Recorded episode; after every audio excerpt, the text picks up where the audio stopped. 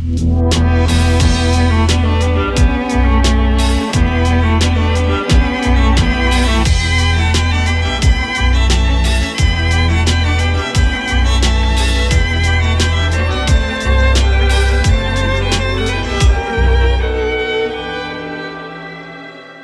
привет, это KK подкаст. Меня зовут Айкер Акасян, со мной мой друг Ваня Корслян, и у нас есть два гостя, которые занимаются репатриацией в Армению. Это Нарек Асликян и Обанец Испирян. Привет. А, привет, ребята. А в этот подкаст мы решили обсудить тему репатриации, которая очень э, близка каждому из нас. А, сегодня мы будем обсуждать э, все проблемы, которые могут возникнуть во время репатриации, и а, обсудим, как их можно решить и с помощью каких организаций. Э, я рад приветствовать всех из Еревана желаю слушателям приятного прослушивания. Давайте подумаем, а почему именно сейчас тема репатриации очень важна, на ваш взгляд? Хороший вопрос. На мой взгляд, это связано и с тем, что происходит в политической жизни Армении, это вопрос скорее, почему сейчас возможно, а не важна репатриация. А, и это связано с тем, что сейчас необходим бурный рост в Армении во всех, а, скажем так, вопросах, во всех сферах, потому что мы сейчас в так называемом окне перемен, которое может очень быстро захлопнуться, и это говорит о том, что нам нужно подключить все ресурсы, которые могут быть у армян со всего мира, чтобы способствовать этому потенциально взрывному росту. А, то есть ты считаешь, что нам нужен прям а, стремительный рост в короткий промежуток времени, то есть это не будет а, такой медленный процесс, когда в течение там, поколений люди начнут возвращаться, то есть это какой-то краткий промежуток. Я уверен, что нужен десант. Угу. То есть нужен десант людей по разным направлениям разных специализаций, которые смогут быть драйвером роста отраслей. Скорее, я бы сказал, не драйвером роста, а драйвером изменений в каждой из отраслей, потому что каждый человек, который сейчас переезжает в Армению, он не переезжает довольствоваться тем, что есть. Он переезжает что-то менять, что-то создавать, что-то инициировать, учитывая то, что какой у нас есть человеческий капитал за, рубежа, за рубежом, за пределами Армении, учитывая, какой опыт мы успели набрать, мы весь этот опыт можем спокойно реализовать в Армении. Мне кажется, важно сказать, э, что такое репатриация для людей, которые это не знают. Когда мы говорим о репатриации, мы говорим о возвращении людей на историческую родину. В какой момент а, человек, уехав из страны и вернувшись, становится репатриантом, это сложный вопрос, потому что Нельзя, например, поехать учиться, вернуться и называть себя репатриантом, потому что мы скорее уехали просто учиться, а потом вернулись на родину. Но есть ли какой-то предел или минимальное количество лет, которое нужно прожить за границей, чтобы потом себя называть репатриантом, я думаю, такого нет, и это второстепенный вопрос. Мы скорее в любом случае глобальные люди, которые проживают в Армении, скажем так. Даже если мы поехали просто учиться и вернулись, мы носители международного опыта, которые проживают в Армении. Хорошо. Если я правильно понимаю, то ты сам тоже являешься репатриантом, потому что ты же все же переехал в Армению, ты основал там как компанию, о которой мы говорим попозже. Почему, ну, почему ты решил вернуться? Что побудило тебя таким большим шагам? Здесь есть ряд факторов, и я бы не ориентировался на один фактор, потому что в любом случае это была совокупность. И основной причиной переезда было отсутствие причин не переезжать. Потому что если мы говорим о том, а, почему мы переезжали, например, всей семьей в Россию, то есть из-за чего это произошло и какие были драйверы для этого, в 90-х, сейчас они уже не актуальны. И со временем все причины, а, когда все причины жить в России, они рассосались, мы совсем забыли, что ну, как бы нам пора обратно, грубо говоря. Но, с другой стороны, а, я переезжал до каких-либо серьезных изменений в Армении, если говорить про политические или какие-то сдвиги, которые были за последний год с небольшим, я уверен, что Армения дает возможности репатриантам последние лет 5-10. И у меня очень много знакомых, которые переезжали давно и находили для себя очень много точек для развития. Вне зависимости от того, они возвращались просто так, они возвращались с какой-то конкретной целью, или просто им нравилось просыпаться и смотреть на Арарат. Угу. Ованес, а тебе нравится просыпаться и смотреть на Арарат? Или у тебя другие были причины, чтобы переехать? Я, мне нравится и просыпаться, смотреть на Арат, и днем пить кофе, смотреть на Арат, и вечером смотреть на Арат, потом идти домой. А, да, я люблю эти репатрианские кайфы. Поэтому я, да, пока что чистый э, репатриант первого э, созыва. А вот не было причин патриотизма какого-то, а, что армянину стоит возвращаться на родину, поддерживать свою страну, а не развивать чужие страны, скажем так. А, я бы рассматривал слово патриотизм здесь более в таком угу. широком контексте, может быть, романтизма какого-то. А, и если сопоставлять это с более таким прагматичным подходом, то да, конечно, выбор в пользу переезда в Армению – это выбор больше романтика – но, в принципе, я считаю, что любой выбор всегда делает сердце человека. Не зря в армянском языке мы используем слово, mm-hmm. фразу «сирита сузума». Или там, когда спрашиваем человека, чего он хочет, мы спрашиваем «сирита тинчаузум». В других языках тоже это говорят так, но на армянском чаще. И поэтому выбор делает сердце всегда. Это романтичный поступок с этой точки зрения. И дальше уже ум э, определяет там, в этих ограниченных условиях – как он будет достигать вот этого желания, которое сердце захотело. А, поэтому я бы уходил от слова патриотизм, а, потому что оно слишком обвешено многими ну, такими ярлыками негативными, наверное, или, в принципе, очень широкими э, mm-hmm. таким диапазоном э, ярлыков. Но романтизм более такое для меня близкое слово. И, конечно, Армения — страна романтиков, которые могут прагматично умом достигать поставленных романтичных целей. Ованес и Нарек имели опыт бизнеса в России до переезда. Сейчас вы переехали в Армению и основали новый бизнес. А есть ли какие-то отличительные черты бизнеса в Армении? Ну, относительно России. Да. Многие проблемы, я думаю, одни и те же. Например, в остром виде выражается в Армении основная проблема – это нехватка кадров. То есть, если мы говорим про основной блокер быстрого развития в Армении, как правило, это все упирается в недостаток квалифицированных кадров, которые нужны, причем в ряде отраслей. Я сейчас не говорю про тот самый IT, я сейчас говорю даже на уровне тебе нужны сейлзы, или тебе нужны, как в нашем случае, рекрутеры и так далее – в любом случае ты столкнешься с тем, что шаг два, и тебе придется искать этих людей уже за рубежом. Если у тебя планка стоит на высоком уровне, и если ты не готов обучать людей с нуля. Других проблем, если говорить про стандартные проблемы бизнеса, про свободу ведения бизнеса, про инфраструктуру, либо налоговое законодательство и так далее, или же пресловутые мифы о том, что в Армении нельзя делать бизнес, угу. которые действовали тогда.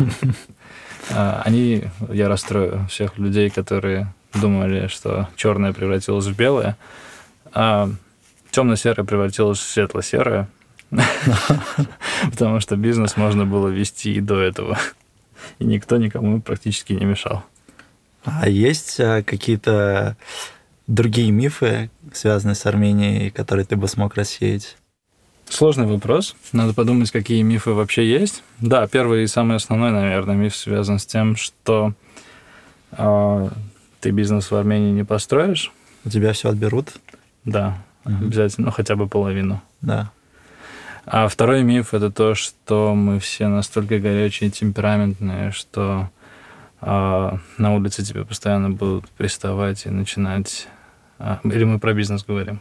Ну, А, это в том числе. В том числе, да. А, э, нет, это я скорее про жизнь в целом. Если говорить про бизнес, нет других мифов, я, наверное, даже не слышал.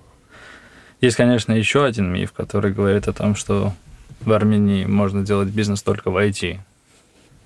Я хотел об этом немного поговорить.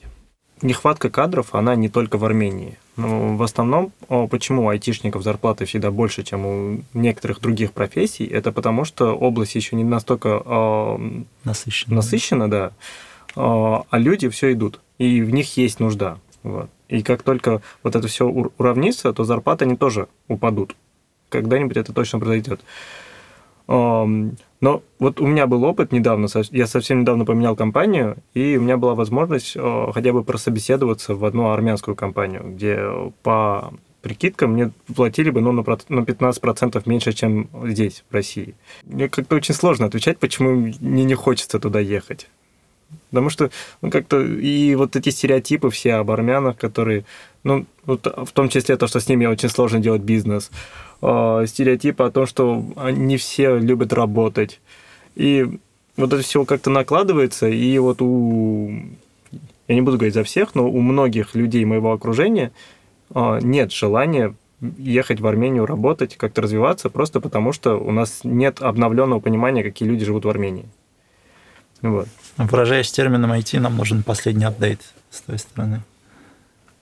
Мы говорим про последний апдейт развития карьеры или то, с Нет, какими общество. людьми, как общество? Общество рабочей культуры, скорее. А, по обществу.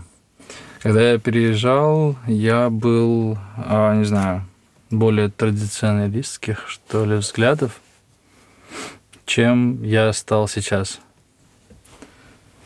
Глобальные изменения во всем обществе а, происходят очень медленно. Если мы говорим про то, чтобы сейчас сказать, что общество стало максимально современным, оно резко поменялось почему-то, такого, естественно, не происходит.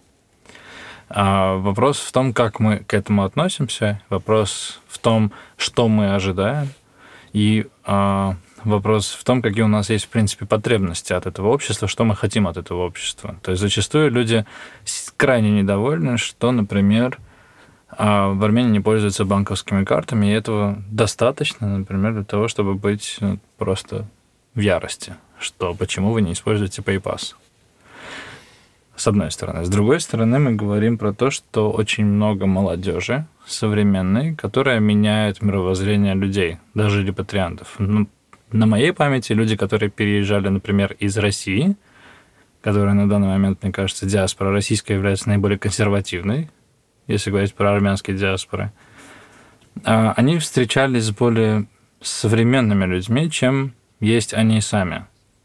Я говорю сейчас и про себя в том числе. То есть, когда я переезжал, я был более традиционалистских взглядов и более а, старческих, что ли, я не знаю, как это сказать, потому что если мне сказали, что надо, как насчет того, чтобы сделать татуировку, три года назад я бы послал этого человека. Если мы говорим про татуировку сейчас, я говорю, ну, как бы, если бы у меня было место на теле свободное от волосяного покрова, то почему бы и нет? Что-то новенькое я узнаю. на Типичная армянская проблема. Да. Узнаем новое, да. Хорошо. Ну, это интересно. То есть, получается, общество, а, точнее, армянская диаспора России, которая уехала вот в начале 90-х, она сохранила вот этот консерватизм начала 90-х, а общество в Армении, оно пошло вперед. И оно чуть-чуть впереди э, того общества, которое сейчас в диаспоре в России.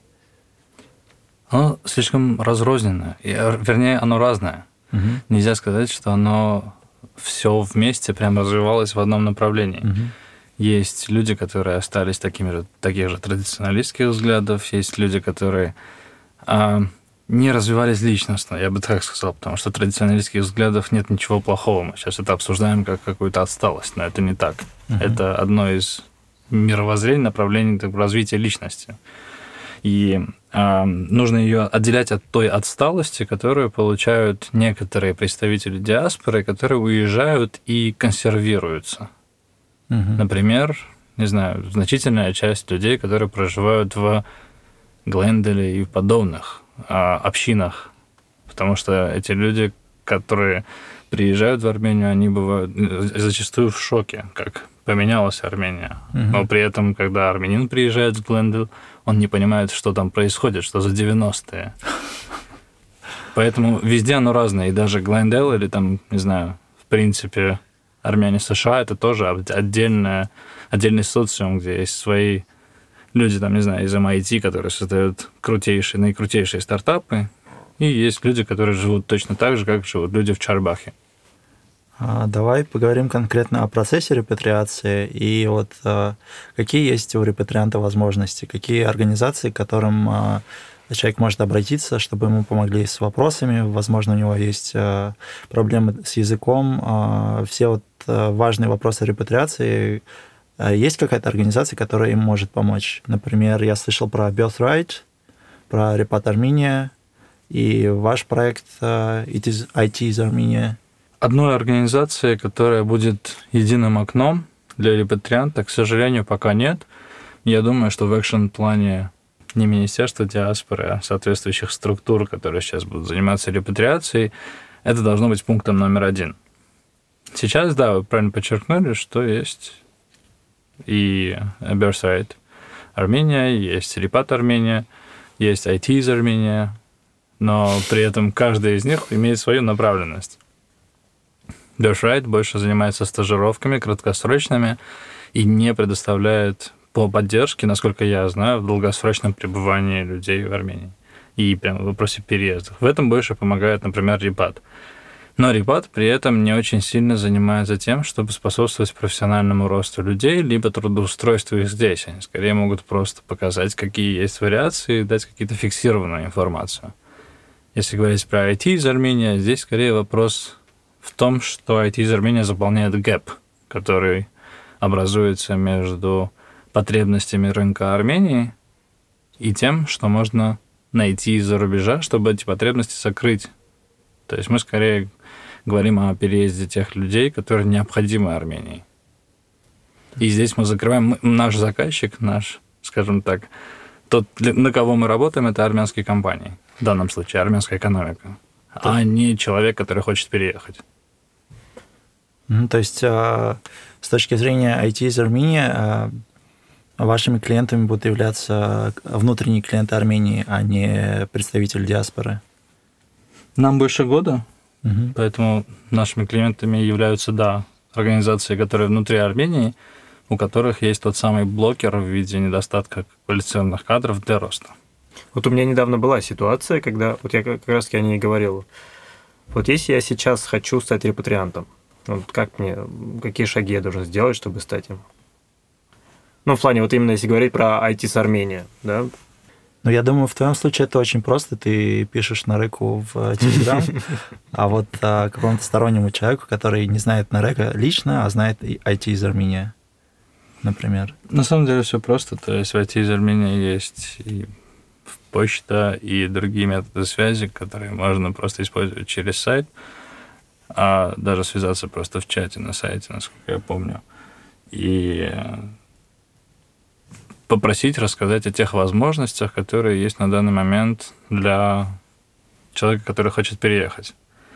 Если говорим про ID-специализации, то мы обладаем, наверное, самым широким обзором, так называемым helicopter view на армянский рынок IT в целом. То есть мы представляем, сколько компаний а на рынке, какие компании находятся в поиске тех или иных специалистов, сколько примерно они могут предложить специалистам и так далее. А вот а, вопрос по поводу зарплат. А, сильно ли человек проиграет, если уедет, э, скажем, из России в Армению? Мы говорим сейчас про IT-специалиста. Не проиграет ни копейки, если мы говорим про разработчика или IT-специалиста, который переезжает из Москвы в Ереван. Но если мы говорим про реальные зарплаты, а не про номинальные. То есть, грубо говоря, человек может зарабатывать в России 5 тысяч долларов чистыми, переехать в Армению и начать зарабатывать 4 тысячи долларов. Но при этом, если мы говорим про реальную стоимость денег, про покупательную, покупательскую способность этих денег, то он начинает зарабатывать в Армении, вернее, жить в Армении так же, как он бы жил в России на 6,5 тысяч долларов. То есть качество его жизни резко возрастает. Вот Ваник, он в свое время переехал в Германию, хотя мог бы ехать бы в Армению. Расскажи, почему ты выбрал Германию? И а. как так вышло, что ты выбрал там свой университет и попал в ту IT-компанию, в которой ты сейчас работаешь? А если кратко, почему я уехал? Потому что мне не нравилась жизнь в России. А, то есть у меня была хорошая работа, хорошая зарплата, и все вроде бы в жизни было хорошо, но а, выходя на улицу, я не чувствовал комфорта, не чувствовал безопасности, и все, что происходило в стране, мне не нравилось. Ни новости, ни то, что происходило в обществе. Поэтому я решил куда-то уехать. На тот момент э, я посчитал, что будет интересно получить новую учебную степень и познакомиться с европейской культурой, потому что все-таки у меня опыт армянской культуры уже есть, э, и я хотел узнать что-то новое.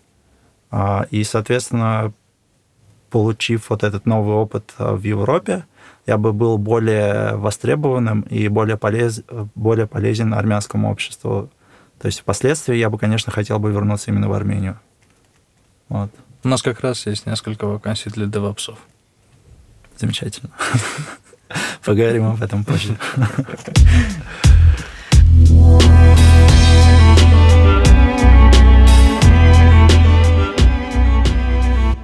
Ладно, давайте поговорим именно про вашу компанию. А, Ов, да. Ты являешься кофаундером э, в IT с Армения, если верить твоему Фейсбуку. Расскажи, расскажи нам про эту компанию, расскажи, какие у нее цели и что ты там делаешь. А, ну, я начну с истоков, наверное. А, компания родилась как идея вообще а, года два назад около того, когда мы вместе с рядом друзей собрались и думали под, под таким названием, кодовым названием нашей, э, нашего дискуссионного клуба Happy Armenia. Э, это было еще до революции. И мы думали о разных проектах, э, не бизнесовых, а такие social impact проектов, которые мы можем делать, э, сидя из Москвы даже, но которые будут иметь э, мультипликативный эффект для Армении, для ее жителей, потому что уже тогда все мы долгое время занимались, скажем так, армянскими делами в диаспоре, но в нас происходил большой сдвиг. У Нарека чуть раньше, он переехал года четыре назад, два, три, три, три с половиной назад, по-моему. А у нас, кто был в Москве, происходил сдвиг в сторону того, что надо вкладывать свои усилия непосредственно в центр армянского мира, э, в, Арм... Э, в Армянскую республику и республику Арцах. И мы собрались и где-то 2-3 месяца рассуждали на тему, что можно делать.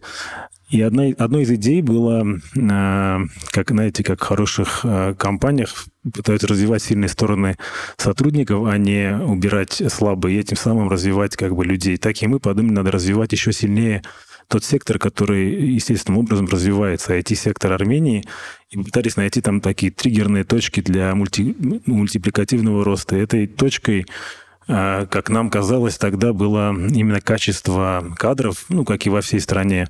И мы подумали, что было бы, если бы привести там 100 человек, а, крутых специалистов, а, причем желательно не только армян, в Армению работать в IT-секторе, программистов. Потому что мы слышали, что есть много потребностей у рынка на, на senior-девелоперов. И с этим запросом мы обратились к главному эксперту по рынку э, труда в Армении э, и IT-труда, к Нареку Асликяну. Э, и тогда он посчитал эту идею довольно сложной реализуемой, хотя безумно важной. И когда Потом случилась революция, у меня такой триггер эмоциональный случился, я решил переезжать в Армению прямо здесь и сейчас. А, мы вернулись к этой идее и вместе с нашим еще одним кофаундером Татулом Аджамяном а, начали общаться с рынком, узнавать потребность и а, привозить людей. Сейчас перед компанией, на данный момент мы привезли около 10 людей в Армению из России, в основном из России, из Ирана один человек у нас на подходе, из Ливана, а, и армян, армяне, среди них половина, половина не армяне, русские разработчики, один иранец, соответственно. А, ну и цель у нас сделать Армению страной а, для талантливых людей, страной реализации талантливых людей в IT-секторе в первую очередь, но не только. Ну и такая, такая, если цифра, заветная мечта, чтобы тысячи человек переехало сюда, значит, по профессиональной репатриации сюда реализовывать себя в IT-секторе Армении. То есть сейчас мы 1% выполнили. Ов, ты упомянул Тату Аджимяна, Нарека Асликяна, который сегодня у нас с нами. А расскажи немного про структуру компании. А много у вас человек? А, в компании 5 человек, помимо, нет, помимо нас 4 человека. А, то есть у нас три рекрутера работает и один маркетолог. Мы здесь выступаем вместе с Татулом больше в качестве адвайзеров, потому что у нас есть другие свои проекты. А основным руководителем и драйвером команды IT из Армении является АВНС, естественно. То это на самом деле удивительно, потому что получается всего а, группа из пяти человек можно а, существенно, получается, изменить IT-рынок Армении. Определенно. И это э, во всех сферах так. В Европе, если я не ошибаюсь, есть такие понятия, как приоритет для людей той, ну, не национальности, а гражданства этой страны, нежели у экспатов. экспатов. Вот, правильно. А почему армянским компаниям выгодно брать людей извне, а не обучать э, каких-то людей именно армян? На самом деле у нас тоже есть э, приоритет местным э, кадрам по отношению к иностранным, но есть, то есть компания в обычном порядке должна доказывать Министерству труда, что она нуждается в специалисте, которого не может найти в Армении. Эту поправку, по-моему, приняли в этом году, но э, там есть преференции для некоторых категорий э, сотрудников, в первую очередь для IT-сферы. Компания, э, государство идет навстречу, понимает, что э, рынку нельзя создавать э, дополнительных препятствий, потому что нужно, наоборот, помогать компаниям развиваться. И для IT-компаний такой как бы преграды не существует. А в других э, компаниях, э, компаниях других отраслей, э, если значит, приходит сотрудник, который экспат, не гражданин Армении, и он, по-моему, там еще есть ограничение, он должен быть ну, какой-то по зарплате ограничение низкоквалифицированным, ну или там не, не очень высокооплачиваемым сотрудником. Высокооплачиваемым тоже не нужно ничего доказывать. То есть если компания готова заплатить, не знаю, 10 тысяч долларов кому-то, и привести его, значит, скорее всего, он нужен, поэтому платятся такие деньги. А, а в обычном случае компания просто подает просьбу Министерству труда. Министерство труда в ответ может прислать кандидатов каких-то на вакансию, которая должна быть опубликована. И компания обязана рассмотреть эти вакансии – Э, и назвать причину отказа, э, которая как бы должна быть логичной для Министерства труда, и тогда уже доказать, что они взяли человека, которого не могли найти на этом рынке. Но но де-факто никаких проблем пока я не видел, чтобы у кого-то было. Более того, мы привозили людей не только из IT-сферы, но и из промышленности, и их спокойно оформляли на работу здесь. То есть, получается, очень похоже на европейские стандарты, на самом деле. По поводу обучать своих, здесь очень интересный момент, потому что когда я переезжал в Армению, первым моим бизнесом и триггером вообще переезда была школа программирования Armenian Code Academy, которую мы запускали с моим партнером. А, и мы там как раз делали, заполняли опять-таки тот самый gap, но только здесь уже между университетом и компаниями. То есть то, чем они учили в университете, мы обучали, это устраивали в компании. А почему необходимо перевозить людей из-за рубежа, а не учить своих. Нужно учить своих, естественно. Но если нам сейчас для нужд бизнеса нужно, допустим, 3000 senior ов, мы не сможем обучить 3000 senior ов в обозримом будущем, например, в рамках года. Мы можем обучить программированию 3000 человек и дать им настояться 5 лет. Для того, чтобы они имели возможность стать синерами. Поэтому здесь скорее вопрос решения насущных проблем, которые есть сейчас в отрасли. И еще один важный момент, связанный с тем, что мы столько говорим о IT, но есть понятие отрасли, есть понятие функции. Потому что если мы говорим про функции, которые нужны в IT, мы говорим не только про разработку, не только про тестирование. То есть здесь мы говорим, возможно, даже больше про management, возможно, здесь мы говорим больше про управление проектами, про а, развитие бизнеса. Тот же sales. Да, да. Поэтому а, эти люди могут также стать драйверами определенных компаний, а не люди, которые придут и возьмут на себя определенную часть техническую. А почему не, не аутсорс? Ну, почему компаниям выгоднее? Ну, не то чтобы выгоднее, почему компании тратят деньги на переезд людей, нежели просто оплачивать им удаленную работу?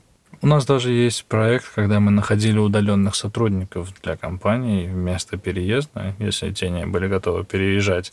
Но не все компании к этому готовы. То есть есть понятие все-таки внутренней культуры, есть понятие того, чтобы люди, у людей не было проблем в коммуникации между собой. И еще одна из причин вообще того, что мы втроем начали IT из Армении, было в том, что помимо проблемы недостатка кадров, есть также проблема недостатка культурного diversity. И когда мы перевозим людей из-за рубежа в Армению, неважно, армяне ли они или не армяне, а они привносят с собой частичку другой страны, другой культуры, другого образа мыслей, каких-то даже, возможно, других технических тулов, которые они использовали прежде.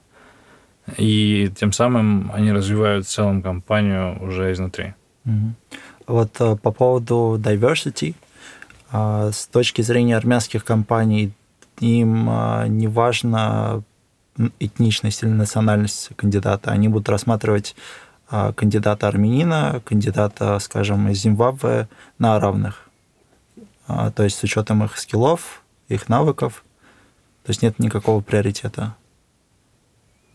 Я заметил, что есть компании в Армении, которые довольно консервативны, mm-hmm. но не из-за того, что они, не знаю, националисты mm-hmm. или не хотят видеть другие культуры у себя, а скорее из-за того, что их став не готов к тому, чтобы резко, например, принять там, ряд специалистов из других отраслей, о, из других стран, прошу прощения. И если мы говорим, ну, у нас, например, это было с некоторыми небольшими командами, которые не были готовы принимать э, иранцев, угу. к примеру. С россиянами у нас пока таких проблем не было. Хов, как считаешь? А, я слышал, как Нарек говорил аналогию, как меняется его восприятие культуры. Он сравнивал свою, э, скажем так, отношение к, к людям нетрадиционной ориентации раньше и сейчас – за три года. Я могу сказать, что отношение к этому вопросу э, в компаниях в Армении меняется раз в 10 быстрее, чем на РЭКа отношение к этим людям, потому что там есть бизнес-логика обычно. Ты хочешь э, выигрывать конкуренцию, и ты нанимаешь людей в глобальных рынках продуктовых и вообще, и поэтому ты нанимаешь людей, которые на глобальных рынках труда конкурентные. Э, компания начинает это понимать, э, и она побеждает все вот ограничения в головах. Конечно, э, есть проблемы, я не буду говорить, что их нету, и мы работаем, наверное, с теми с компаниями, где наиболее такая diverse культура. Есть компании, которые нам говорят, нам нужны люди из определенных стран, определенных там категорий национальных или других. Но в целом тенденция идет к тому, что... Э, и, и это наша цель, на самом деле, то есть цель нашей компании э, в том, чтобы наша компания как-то перестала существовать, и компании сами нанимали людей свободные, люди хотели к ним приезжать, и тогда мы будем знать, что этот рынок действительно уже развит до той степени, где нам тут больше делать нечего. И мы к этому постепенно идем. В общем, наша цель – самоуничтожение. А почему я задал этот вопрос? Потому что у меня есть опыт поиска работы в Германии, а, и я сейчас говорю именно про IT-сферу. И вот в IT-сфере для немецкого работодателя нет никакой разницы, откуда приехал человек. А единственный вопрос может стать по поводу языка. В некоторых компаниях важно, чтобы человек знал немецкий, но именно какой у тебя паспорт, какое у тебя происхождение, на это все, как правило, не важно. Потому что в конечном итоге, что ты будешь делать, не зависит от твоего паспорта. Все будет зависеть от твоих скиллов. Вот. И я считаю, что вне зависимости от э, э, национальности или гражданства армянские компании должны рассматривать на равных всех. Просто потому что, на мой взгляд, это правильно. Возможно, я ошибаюсь. Есть очень важный вопрос, который я хотел бы задать. А, а есть ли именитые компании в Армении, которые хотят получить себе репатриантов? Нельзя говорить, что какая-то компания хочет заполучить себе именно репатриантов. Хотя был такой кейс, конечно, когда люди хотели, чтобы привлечь людей, которые готовы также на армянском коммуницировать с людьми, но при этом с зарубежным опытом. Но когда ищут а людей, ищут просто из-за рубежа. Просто специалистов не, не сильно, так скажем, смотрят на то, откуда именно будет человек и кем именно по национальности. Если говорить про именно именитые компании – Самая именитая компания в Армении, пожалуй, это Pixart. Именно армянская? Да. Потому что это, наверное, единственная армянская компания, которая в своем продукте собрала 500 миллионов человек. Ну, то есть практически 10%, ну ладно, 8%, 7% населения Земли. А Другие именитые компании, они имениты в своих направлениях. Например, такая компания, как SolarLearn, которая а, собрала несколько десятков миллионов пользователей мобильного приложения, которое учит программировать. Или же другая компания, которая называется Two Hertz. Это недавний стартап, который делает ну, лучшие в мире а, системы шумоподавления. Вот как раз их бы, наверное, нам сейчас, да. Есть же еще стартап CRISP. Это он и есть. То есть он. Uh, Two это название компании, CRISP это название продукта конкретного, которым заинтересовались уже международные гиганты, такие как Nvidia, Amazon и прочее. А вот нет ощущения, что в Армении такой э, вакуум? То есть, э, например, вот э, я, если у меня бэкграунд э, московский, я знаю, что в Москве есть э, там до недавнего времени был Google разработка, а, там есть э, Яндекс, есть Mail.ru, есть другие международные компании, а, но вот в Армении есть ли какие-то альтернативы тому же Pixar или Криспу? Всего компаний 750 IT-компаний. А, и я их всегда делю на условные 5 скажем так, класси, ну, классифицирую пять э, типов. Первый тип это локальные стартапы. Локальные продуктовые компании, вернее, прошу прощения. Те компании, которые создавались в Армении и выросли.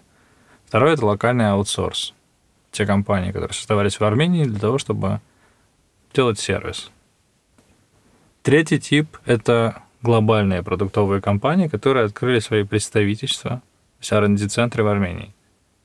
Четвертый тип – это глобальный аутсорс. Таких меньше всего. Больших глобальных аутсорсинговых компаний, которые открыли свои офисы в Армении, наверное, штук 5-6.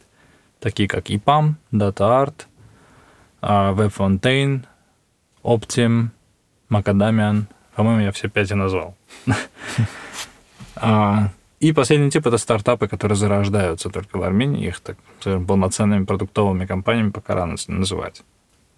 А вот с точки зрения репатрианта, куда бы он мог поехать? Потому что я вот э, со своей, э, своей колокольни э, вижу, что вот есть стартапы, но ехать работать в стартап в страну, в которой я был ну, в детстве, то есть я не, по сути, сейчас о современной как стране не знаю ничего, а, и я еду работать туда в стартап, это очень э, рискованный шаг. Мне нужны гарантии. Мне нужны гарантии того, что он, а, этот стартап, он будет работать и через год. И через год я смогу работать и получать зарплату, помогать семье, там, расти детей и так далее. То есть э, с точки зрения репатрианта есть вот ряд вопросов, которые его всегда удерживают от переезда. Я слышу в тебе человека, который живет в Германии, а не в Москве потому что, мне кажется, в Москве эти вопросы тоже очень сильно актуальны, что будет завтра. В любой компании причем. Да, это да. Ну да, собственно, поэтому я и в Германии сейчас. А здесь а, мы говорили про международные компании и про их бранчи в Армении. Если говорить про стабильность как ценность, которую представляет компания, а то да, можно выбрать Oracle, можно выбрать D-Link, можно выбрать Cisco, можно работать в uh, Workfront. Apple, и... Microsoft. Это не-не, я говорю про компании, которые есть в Армении. Они же есть там офисы. Apple и Microsoft? Да, да, Apple да. нет. А Microsoft есть только как образовательный центр. У Microsoft... Это как раз, кстати, про вопрос, что будет завтра. Я общался с человеком, который отвечает за открытие новых офисов Microsoft в новых странах. А, и мы с ним обсуждали вопрос, почему в Армении нет R&D-центра Microsoft. И оказалось, что проблема в том, что, по их мнению, Армения находится в военном положении. Угу. И поэтому нельзя открывать там офис. Это... Типа это зона риска. Но при этом в России есть Microsoft, и это у меня вызывает больше вопросов, чем почему в Армении нет Microsoft. Но все же в России намного больше людей живет, и рынок российский намного более насыщенный. Это, конечно, да. Поэтому в России тоже нет R&D-центра. В России в основном а, офис, который, насколько я знаю, занимается продажами. Который вот на Крылатском. Да, большой, да, да. да. Напомню, что Россия в статусе войны с Японией формально. Я думаю, Япония последняя проблема России сейчас. У Apple тоже нету. У Apple есть один офис, который находится прямо в центре, и там вроде тоже только продажи, если не ошибаюсь. Очень мало было международных таких крупных компаний, и сейчас в России, которые открыли свои офисы и продолжают работать. Многие из них просто закрылись еще в 2014 году, такие как Adobe, и некоторые другие, я сейчас не вспомню, какие именно. А, но в России очень... У каждой страны, если мы говорим про IT, есть свое направление. Почему эта отрасль развивается? В России много и продуктовых компаний, которые развиваются, но все-таки основную часть российских айтишных денег делают госпроекты. Поэтому весь крупный аутсорс, который есть, компании Крок, Ланит, AT Consulting и масса других компаний, они в основном работают на государственных проектах. Я работал в IT Consulting. Да? Я попал. А, если мы говорим про другие страны, например, там Украина, она больше работает на аутстафе. У них очень много хороших среднячков. Что такое аутстаф? Это когда у тебя не аутсорс, то есть ты не берешь какие-то проекты и реализуешь их, отдаешь клиенту, а ты продаешь команду. А-а-а. Ну, сдаешь в аренду команду, которая работает у тебя, в твоей компании, но на время даешь эту команду Google, например, через EPAM, Luxoft, Cyclum и массу таких компаний. Кстати, стартап, в котором я сейчас работаю, он пробовал провернуть то же самое как раз с украинскими ребятами, а, и у нас ничего не получилось. То есть, а, почему? А, я не знаю, по-моему, не договорились по деньгам, но в итоге у украинской компании остался на наш исходный код. Прекрасно. NDA, вот эти вот все. Вот так вот. Ужасно. Да. Но там JS, то есть э, фронтенд, поэтому не так страшно. Его и так можно скачать. Да. Поэтому у каждой страны есть, грубо говоря, свое IT-призвание, то есть куда она пойдет, и мы точно не можем идти ни по направлению России, ни по направлению Украины, ни по направлению Индии, где есть миллион очень слабых разработчиков, грубо говоря, которым аутсорсят примитивные задачи. Мы бы, конечно, было бы круто, если бы пошли по направлению например, Израиль. Мы постоянно вспоминаем, наверное, Израиль не только в IT, а по любому вопросу, что все, что связано с диаспорой и так далее. Uh-huh. Но у них очень много продуктовых компаний, у них очень хорошая математическая школа, так же, как у нас. Поэтому вот это было бы хорошим направлением, хорошей ролевой моделью. Угу. Я буквально недавно общался с одним HR, который работает в Испании, в Барселоне, если не ошибаюсь. Она мне говорила то, что отношение к российским айтишникам э, такое, что как для Америки, э, ну вот для Америки есть индусы, которые выполняют вот всю такую работу, э, вот чуть-чуть выше. То есть мы все еще дешевые для Европы, потому что наши зарплаты, которые здесь, и те зарплаты, которые платят тем же айтишникам в Европе, они несопоставимы. Но при этом о, мы не, не сказать, что слабые. Вот. В России? Да, в России на самом деле достаточно сильные айтишники есть. Я думаю, Россию воспринимают как я думал.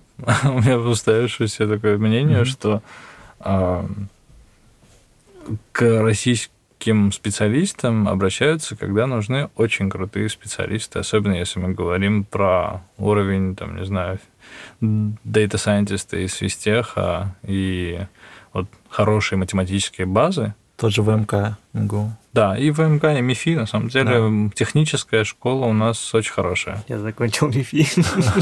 Такое ощущение, что я вот прочитал резюме Айка, прежде чем как прийти, и делаю вид, что я этого не делал. Никто не упомянул Бауманку при этом.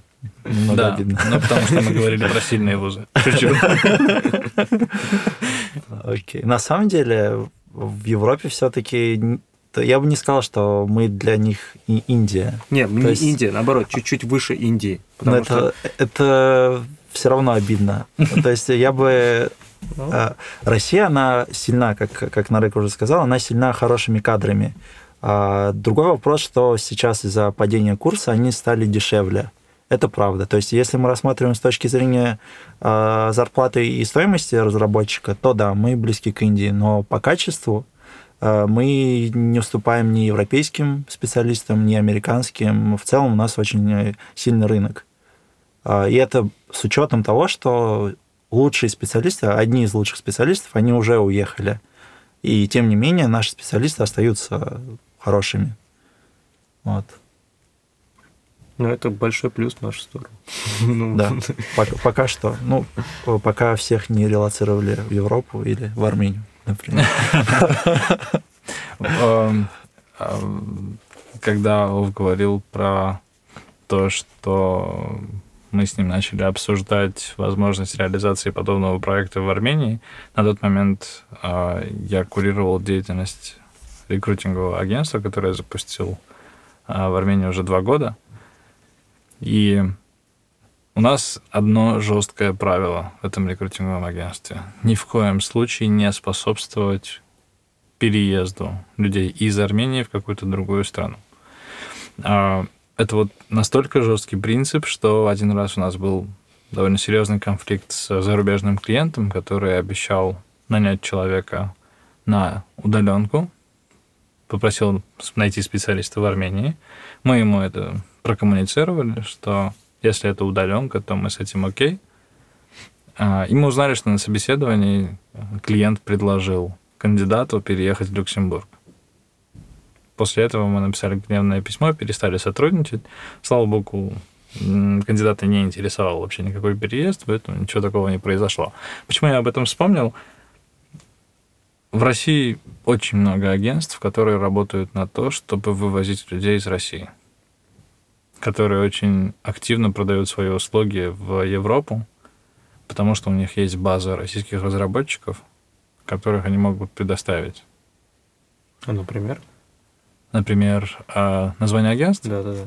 Есть Intel, IT, HR, GMS Services и так далее. То есть почти любое рекрутинговое агентство, которое работает в IT, а, у них наверняка есть один какой-нибудь проект, который с зарубежным клиентом. И то, единственный блокер, почему не все эти проекты связаны именно с этим, а в том, что российские рекрутеры не знают английского. Как ни странно. Это основная была проблема в принципе, потому что я общался с владельцами многих рекрутинговых агентств и спрашивал, почему вы не выходите на глобальный рынок, потому что технически российские рекрутеры как бы их не обижали российские требовательные разработчики, они намного сильнее, чем, например, европейские в среднем. А европейские, они слишком холодные и не очень настойчивые, как селзы, скажем так, а рекрутер это sales по факту. Я соглашусь в этом вопросе. Да, и, и единственный блокер это то, что российские рекрутеры не знали английского, поэтому они не выходят на международный рынок. То есть, получается, российский IT-рынок э, спасает сейчас на данный момент плохое знание рекрутерами английского языка. Российский, да, в принципе, количество разработчиков в России. А у нас в Mail.ru был кейс, когда HR, хороший HR, потому что он знал английский, уехал в Англию, не, не стану говорить в какую компанию, и после этого а, массово релацировался весь отдел QA нашего департамента. Потому что она знала всех наших ребят, и они очень хотели в Британию. Есть армянское выражение «каналь бацель». А это, у нас э, в Ахалкалаке, когда вот первый человек уезжает в Россию, в какой-то там город, и потом постепенно переезжает вся деревня. Да, да. Тот же регион. Ты, точно знаешь про вот эти трюки. Да, известный трюк. Жаль, у меня родители в Лондон не уехали. Шутка. Так. Я пытался попасть в Лондон. Я подавал резюме Баду. А, прошел... Армянскую компанию. Ну, я думаю, там много армян. Ну, основатель армянин. Баду? А, я поэтому и говорю. А. Андрей Андреев, он же Сергей Аганджанянц. О, я не знал. Круто. Баду тоже, ну, еще несколько дейтинговых сервисов, которые он основал. Мамбу, по-моему, было изначально. Да. В общем, я туда не попал. Давайте, знаете, о чем поговорим? А, вот мы все обсуждаем положительные кейсы о том, как люди уезжают. А вот а, были ли люди, которые приехали в Армению и вот, допустим, не прижились? Были ли такие кейсы как с ними вообще справлялись? Я пока не так много таких кейсов знаю, только потому что массового наплыва, массового переезда пока не было. Чтобы было много кейсов, когда люди возвращались обратно. Я больше слышал, когда люди приезжали в Армению и через некоторое время уезжали куда-нибудь еще, например, в США. Ну, просто потому, что у этих людей не было причины, вернее, не было цели жить в Армении. Ну, просто попробовали себя в Армении, увидели возможность. Это а, космополиты, которым не столь, скажем так, романтическо-патриотическая часть важна, сколько Просто саморазвитие, личностное развитие. Это тоже очень хорошо. Новый Эти опыт. люди нам очень нужны, да. То есть они сделали что-то полезное для себя и для Армении и уехали. Да. Благополучно. Да. Я уверен, что будет не то чтобы отток, угу. но я сейчас вижу очень много репатриантов, которые делают это все на эмоциях.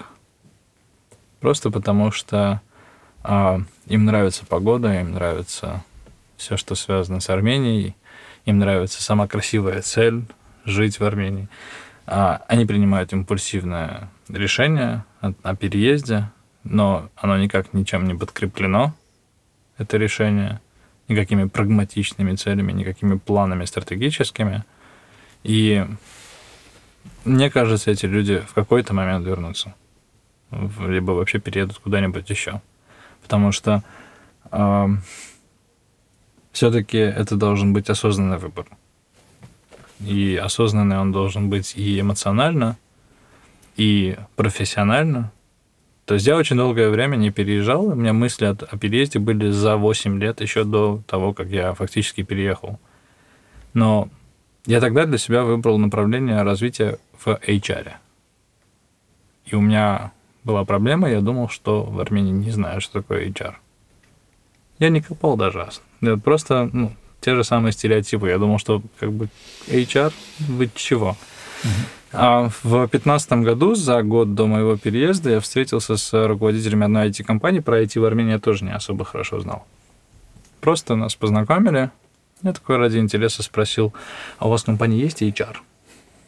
Мне сказали, HR не. Я такой, ну вот, я так и знал.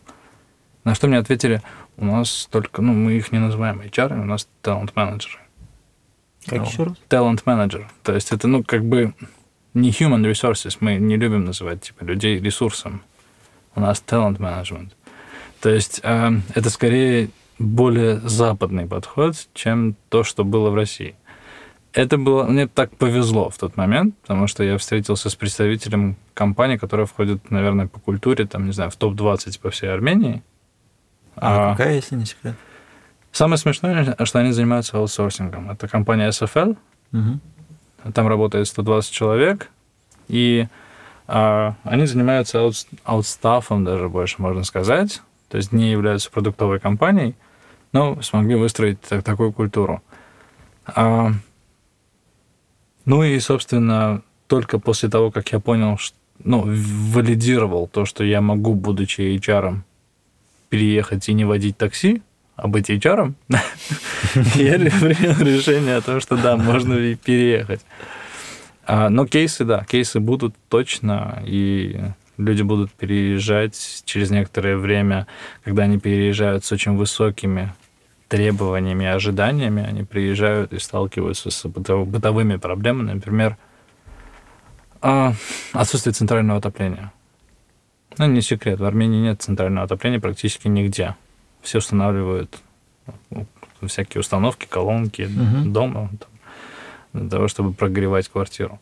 Или же, не знаю, на данный момент у всех в голове там только проблема мусора в Ереване. Все только об этом говорят. Тема. Наболевшая тема, согласен, но это тут такая очередная проблема, которую мэрия там пытается решить. Но а для человека, который переехал с завышенными ожиданиями, а не с тем, чтобы он пришел просто что-то менять и так далее, это очень сильно будет давить. Каждая такая мелочь, каждая такая мелочь будет напоминать, что в Москве относительно чисто. Или в Москве центральное отопление. Или подобные вещи. Не вот, вспоминая о проблемах Москвы, да? Вот да, тут именно... на самом деле очень много противоречий, потому что в той же Москве, на мой взгляд, гораздо больше проблем другого плана. У каждого свои проблемы. Да. Да, тут все субъективно. А, все счастливы одинаково, но все, каждый несчастен по-своему, поэтому вот, здесь... на твой, вот на твой взгляд, уровень жизни в Ереване а, по сравнению с Москвой выше или ниже? В среднем? Да. Ниже, конечно.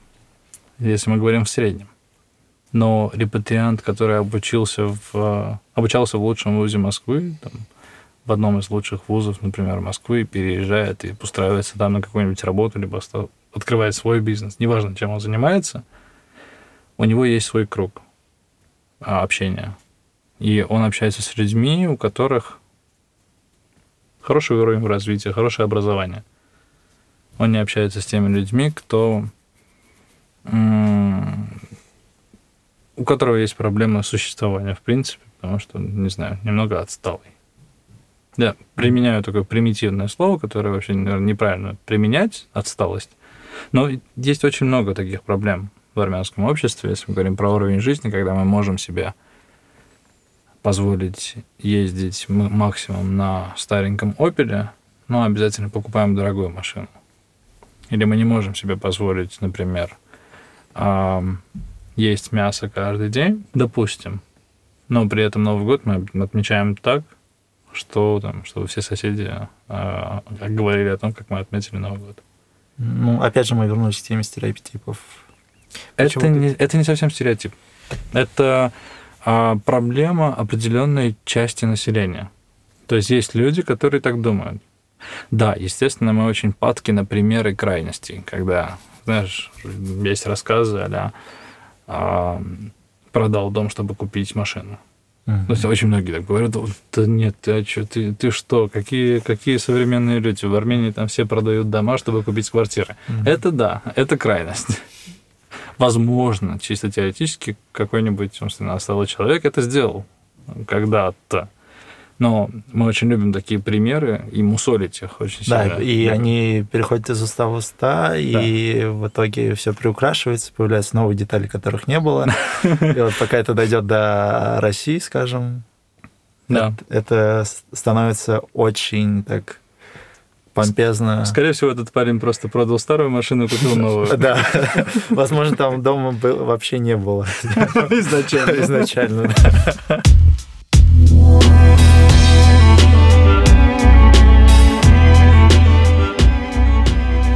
В начале интервью ты сказал, что ожидаешь массовой репатриации в Армению. А, до начала эфира я немного поизучал а, тот же процесс а, в Израиле. Вот. И там все на самом деле очень интересно. И если посмотреть по хронологии этапы репатриации в Израиль, то там несколько шагов. Они называют это алия, возвращение, то есть возвращение евреев в Сион. И все первые алии, они были связаны с тем, что а диаспора еврейская, она а, была вынуждена покинуть те страны, в которых жила. То есть это насильственное перемещение. Они не по своей воле решили уехать в Израиль, а, а если конкретно по истории идти, то там происходили еврейские погромы в Российской империи, еврейские погромы в Польше, затем в Германии пришел нацистский режим, и все это сподвигло евреев вынужденно уехать. То есть а, это был не шаг, как, как вот он и сказал, роман, романтизма или патриотизма, а просто люди а, боялись за свою жизнь а, и вынуждены были уехать из той страны, в которой жили. При, причем уезжали разные слои населения, в основном крестьяне, и уже позже, когда в нацистской Германии пришел Гитлер к власти, тогда начали уходить уже интеллигенция, потому что в Германии было много интеллигентных а, евреев, а, которые особо-то и не хотели уезжать из Германии, на самом деле. Им было там хорошо. А, но вот из-за того, что пришел нацистский режим, они были вынуждены уехать в Израиль и уже основывать компании, фабрики уже в своей стране. Считаешь ли ты, что в Армению, чтобы в Армении началась такая массовая а, репатриация, нужен какой-то внешний толчок. Негативный. А, неважно, негативный или позитивный, но что-то вот извне. Сейчас позитивный внутренний толчок. Угу. То есть сейчас люди хотят переехать, потому что они читают социальные сети, они смотрят нет, они не смотрят телеканалы, там другое говорят. А, они читают социальные сети. А, и поэтому они хотят переехать, чтобы ну, вкусить плод. Ну, как карнавал. То есть в Бразилии проходит карнавал, люди едут, чтобы быть причастным к этим, к этим, к этим действиям. А, у нас есть опыт и негативного, негативной алии, скажем так, несколько uh-huh. лет назад, после Сирии. Uh-huh. И там, порядка сотни тысяч, по-моему, людей переехало в Армению. Естественно, не все остались.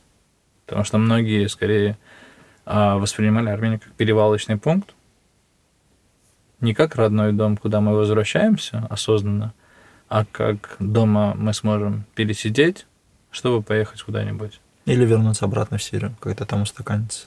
Возможно, возможно. Но многие там просто, да, остав, оставляли все, что есть, и оставались без ничего. Угу. А, значительная доля этих людей основалась в Армении, обосновалась, открыла свои, свой бизнес, занимаются успешно, в основном в сфере гостеприимства, в сфере общепита и э, некоторых других сферах, в основном услуг. И им нравится, они живут в Армении. Они даже очень многое привнесли в Армению. Я им крайне благодарен, потому что это вот как раз был первый на моей памяти опыт cultural diversity в обществе. Потому что пришли люди, как минимум, которые не знают русского языка. Начнем с этого mm-hmm. уже непривычно. То есть появились люди, с которыми ты должен говорить либо по-армянски, либо по-английски, а по-армянски они говорят со своим диалектом. Я, кстати, очень наслышан по поводу э, того, как они сильно изменили рынок общепита в Армении в лучшую пользу, в да, лучшую сторону. Да.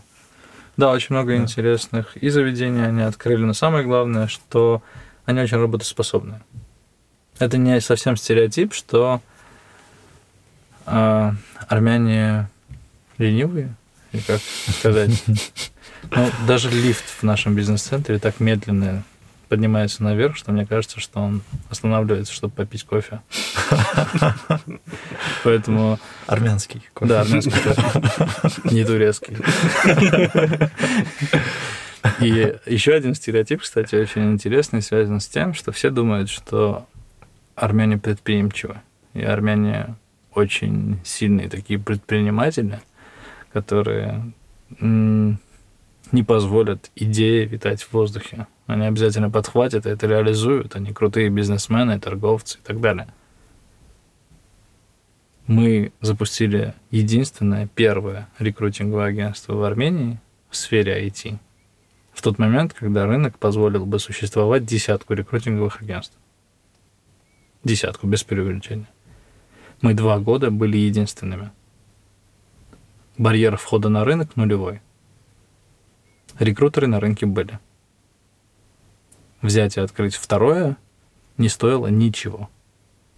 То есть там, не знаю, издержки могли быть порядка 500 долларов, не знаю, для открытия второго бизнеса. Но мы два года были единственными на рынке. Пока американское рекрутинговое агентство не открыло свой бранч. И стало интереснее на рынке после открытия бранча? Нам э, стало чуточку интереснее, но они были небольшие. На тот момент у нас уже было около 10 человек, их было mm-hmm. двое. И сейчас открывается еще одно агентство, там тоже около двух-трех человек. Поэтому, в принципе, будучи монополистами рынка, нам это и сейчас не очень сильно интересно.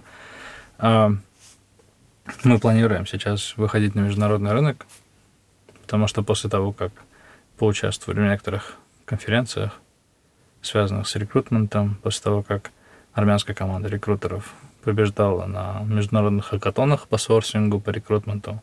Такие тоже существуют. Такие есть? Да. Да, есть чемпионат и по сорсингу. Их частично я, будучи в России, еще и придумал, запустил. Это начиналось в России, потом перешло а, на европейские и американские уровни. А, а как это происходит? Вы там садитесь и хантите людей по всему миру? Нас... Нет, речь идет в основном про research, про поиск людей. То есть выглядит это следующим образом. Буквально вчера я проводил такой ивент вживую. То есть фактически я давал задание, что Сейчас надо будет привести пример. Но самый простой пример. Он работает в Яндексе, учился в физтехе, преподает в вышке. Найдите его email. У вас есть три минуты. Это вот все вводные данные? Это вводные данные все. Угу. Нужно найти единственного человека, который работает вот в таких условиях. А Используемые ресурсы. Не важно. Headhunter. Ну, то есть все, что ты сам захочешь. Очень редко Headhunter. В основном это булевская логика поиска в Гугле. Uh-huh. Это LinkedIn, Facebook и другие социальные сети. Вот в Германии есть Xing еще. Да, Xing тоже довольно популярен для сорсинга. Но армянская команда один раз побила команду Microsoft и GitLab на международном уровне. Когда... Какая компания? Что? Какая компания или просто команда? А, нашего рекрутингового а, агентства. IT с Армении. Вау. Или Майнц. А, Майнц. Майнц, да. Угу. И задание там звучало следующим образом, которое нужно было решить максимально быстро. То есть там первые 16 команд, которые сделают быстрее всех, они проходили на следующий этап, и мы тогда заняли первое место на предварительном этапе. Задание было такое. А, датчанин основал некую интернет-фон company – так вот, этот датчанин в начале своей карьеры работал в компании генеральным директором, который являлся человек, который сейчас сооснователь партии, где работает единственная женщина, имейл которой надо найти. И вот команда справилась за 9 минут с этой задачей. А там 16 место, что-то за 45 минут. Ничего себе. Вот ты за сколько нашел? Не знаю, я, я вот думаю, что само задание сложно запомнить. Я репетировал. А чтобы на него еще ответить, ну, точно не 9 минут. У нас, к сожалению, заканчивается время. Я предлагаю обсудить последний вопрос, сказать ну, прощальное слово, и уже можно будет скругляться. У нас есть вопрос, э, который связан с репатриацией. Вот э, мы с Ванником как бы мы пока не планируем репатриироваться в Армению. Но при этом сказать, сказать, что мы не хотим помогать Армении, это будет неправильно. Мы как бы готовы помогать, мы готовы там, допустим, если есть какие-то международные хакатоны, на которых мы можем помочь другим командам армянским, э, победить, или там, допустим, на э, каких-то ну, и делают же компании айтишные, э, выкладывают же задачи, которые, допустим, они не могут решить на общее обозрение, где им накидывают всякие решения. Как вот. на Kegel. Да, как, например. Какие есть вообще возможности о, помочь Армении без репатриации, вот с этой точки зрения? Я хоть и закончил экономический факультет в МГУ, я вообще не экономист, но при этом, если мы говорим про развитие страны, про помощь стране, например, а, я всегда смотрю с точки зрения развития экономики – и для меня человек, который живет в Армении, ну, например, работает в серую, он меньше делает для Армении, чем человек, который способствует тому, чтобы в Армении платились налоги, хотя он сам живет в Германии, например. То есть он больше делает для Армении, пока живет в, Арме... в Германии, но обеспечивает, например, несколько рабочих мест в Армении и платит им белую зарплату. Поэтому если мы говорим про то, как помочь, увеличивать ВВП любыми возможными способами. Это может быть а, аутсорс в Армению. То есть вам нужен, а, нужна услуга какая-нибудь, которая может быть реализована в Армении. Вам нужно перевести документ. И примитивный момент, абсолютно. Первое, что вам приходит в голову, это вот в, соседней, в соседнем доме есть а, какое-то агентство, или там у меня есть там, знакомый marketplace, куда я зайду и загружу это. А можно поинтересоваться, может, может ли это сделать какая-нибудь армянская компания. К примеру, поресечить и отдать на аутсорс туда. Вы хотите сделать какой-то стартап, вы сделали какой-то продукт. Вы можете R&D-центр открыть в Армении, но не жить в Армении. А вы знаете, что есть какая-то продукция, которая производится в Армении – но при этом вы пока не готовы жить в Армении, но готовы помочь выйти этому продукту на ваш рынок. Московский, либо Германии, неважно. Самый простой способ, который мне сейчас приходит в голову, это обучить. Вы знаете чему-то, вы знаете что-то, чего точно либо не знают, либо было бы неплохо научить определенного, определенное количество людей в Армении. Например, а, Ваник прекрасно знает Kubernetes, например, и хочет поехать и рассказать армянским а, разработчикам, либо девопсам, либо специалистам, которые работают, в принципе, с а, сетями, вот про лучшие практики использования Kubernetes.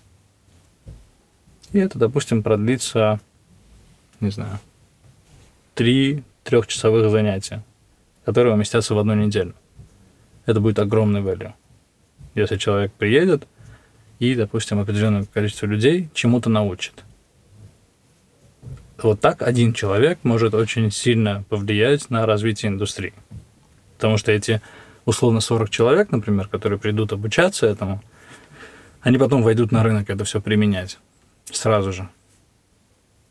Мы так сделали курсы по техническому рекрутменту. Мы дали рынку суммарно за 5 групп, которые мы обучили, порядка, по-моему, 70 или 80 человек. В Армении сейчас чуть больше 100 технических рекрутеров. То есть практически мы обучили отрасль. Небольшую отрасль, которая вот просто была нужна. Мы это делали из эгоистичных побуждений, мы обучали для себя – чтобы из этой, этих групп найти себе сотрудников. Но при этом как побочный эффект получилось так, что мы дали отрасли людей. А если говорить вот про вот эти выступления, это возможно реализовать через IT Армения? Конечно. То есть можно оставить заявки о том, что... А, скорее процесс? через компанию, которую я основал и ушел оттуда, это Armenian Code Academy. Мы находимся с ними на одном этаже. А, написать Да, поэтому они занимаются образованием, они очень часто привозят людей из физтеха, а не армян, для того, чтобы они преподавали какие-то вещи, связанные с машинным обучением и так далее. Ванес, у тебя есть что сказать на прощание? Я сегодня, когда готовился к эфиру, а я готовился к эфиру немножко, я поспрашивал у себя в офисе э, ребят, девушек, а у нас здесь какая-то часть, половина почти, ну, треть репатрианты, репатриантки. Поспрашивал их, вот почему они переехали. Вот задавал как бы вопросы, о которых мы планировали говорить и выписал ответы. И хотел вам сказать, главная вещь, которая вот у меня тоже откликнулась, Первый, первый вопрос это первый ответ пришло время быть счастливым, сказала, сказала девушка. А вторая сказала, не откладывай на потом то, что хочешь делать сегодня. Э, я э, призываю всех прагматиков и патриотов, э, патриотов и романтиков слушать свое сердце, а прагматиков знать, что совсем скоро рынок будет такой конкурентный в Армении, что, может быть, вам не будет здесь места. Поэтому Используйте эту возможность, пока у вас есть преференции, как армяне, приезжать здесь работать, либо приезжать делать свое, э, свое дело. Э, лучшего времени у вас э, в жизни, возможно, не будет. Спасибо, Ов. Спасибо. Э, я должен прощаться с вами. Было приятно провести это время. Надеюсь, э, что это будет иметь продолжение, и мы будем чаще э, общаться на эти темы. Все, спасибо, Ов. Нарек, спасибо большое, что пришел. Нам было очень приятно с тобой пообщаться. Если у тебя есть что сказать напоследок. И, ребят, вам спасибо. Я думаю, это очень крутой проект на самом деле, и может выйти очень много интересных инсайтов, которые вроде как были не очень очевидными до каких-либо подкастов, до того, как мы послушаем записи интересных людей. Я, по-моему, себя назвал интересным человеком сейчас только что. А, напоследок могу сказать, что импульсивное решение переехать в Армению – это самое удачное решение для меня в моей жизни было за все вот 28 лет. Потому что у меня поменялось все, и уровень жизни, и карьера, и, соответственно, после этого я даже стал причиной переезда всей остальной моей семьи в Армению. И их уровень жизни тоже сейчас поднялся. Поэтому э, не очень правильно, конечно, приводить себя в пример, но все же э, вы можете найти что-то свое в Армении, оно слишком разное. Спасибо. По поводу интересных людей, uh, на самом деле, uh, ты, Нарек, и Ованес вот в моей вселенной армянского Марвела. Вы два топовых супергероя. Я очень рад, что вы сегодня с нами. А, хотелось бы вам пожелать а, вам и вашей компании успехов, а, реализовать вот эту идею, чтобы перевести тысячу специалистов в Армению и поднять армянский ВВП. Вот, спасибо большое. Класс. Я очень надеюсь, что мы посодействуем в том, чтобы вы достигли своих целей. Вам спасибо, что вы слушали нас. А, надеюсь, мы еще увидимся, услышимся, и проекту, проект будет жить. Всем спасибо, всем пока. thank you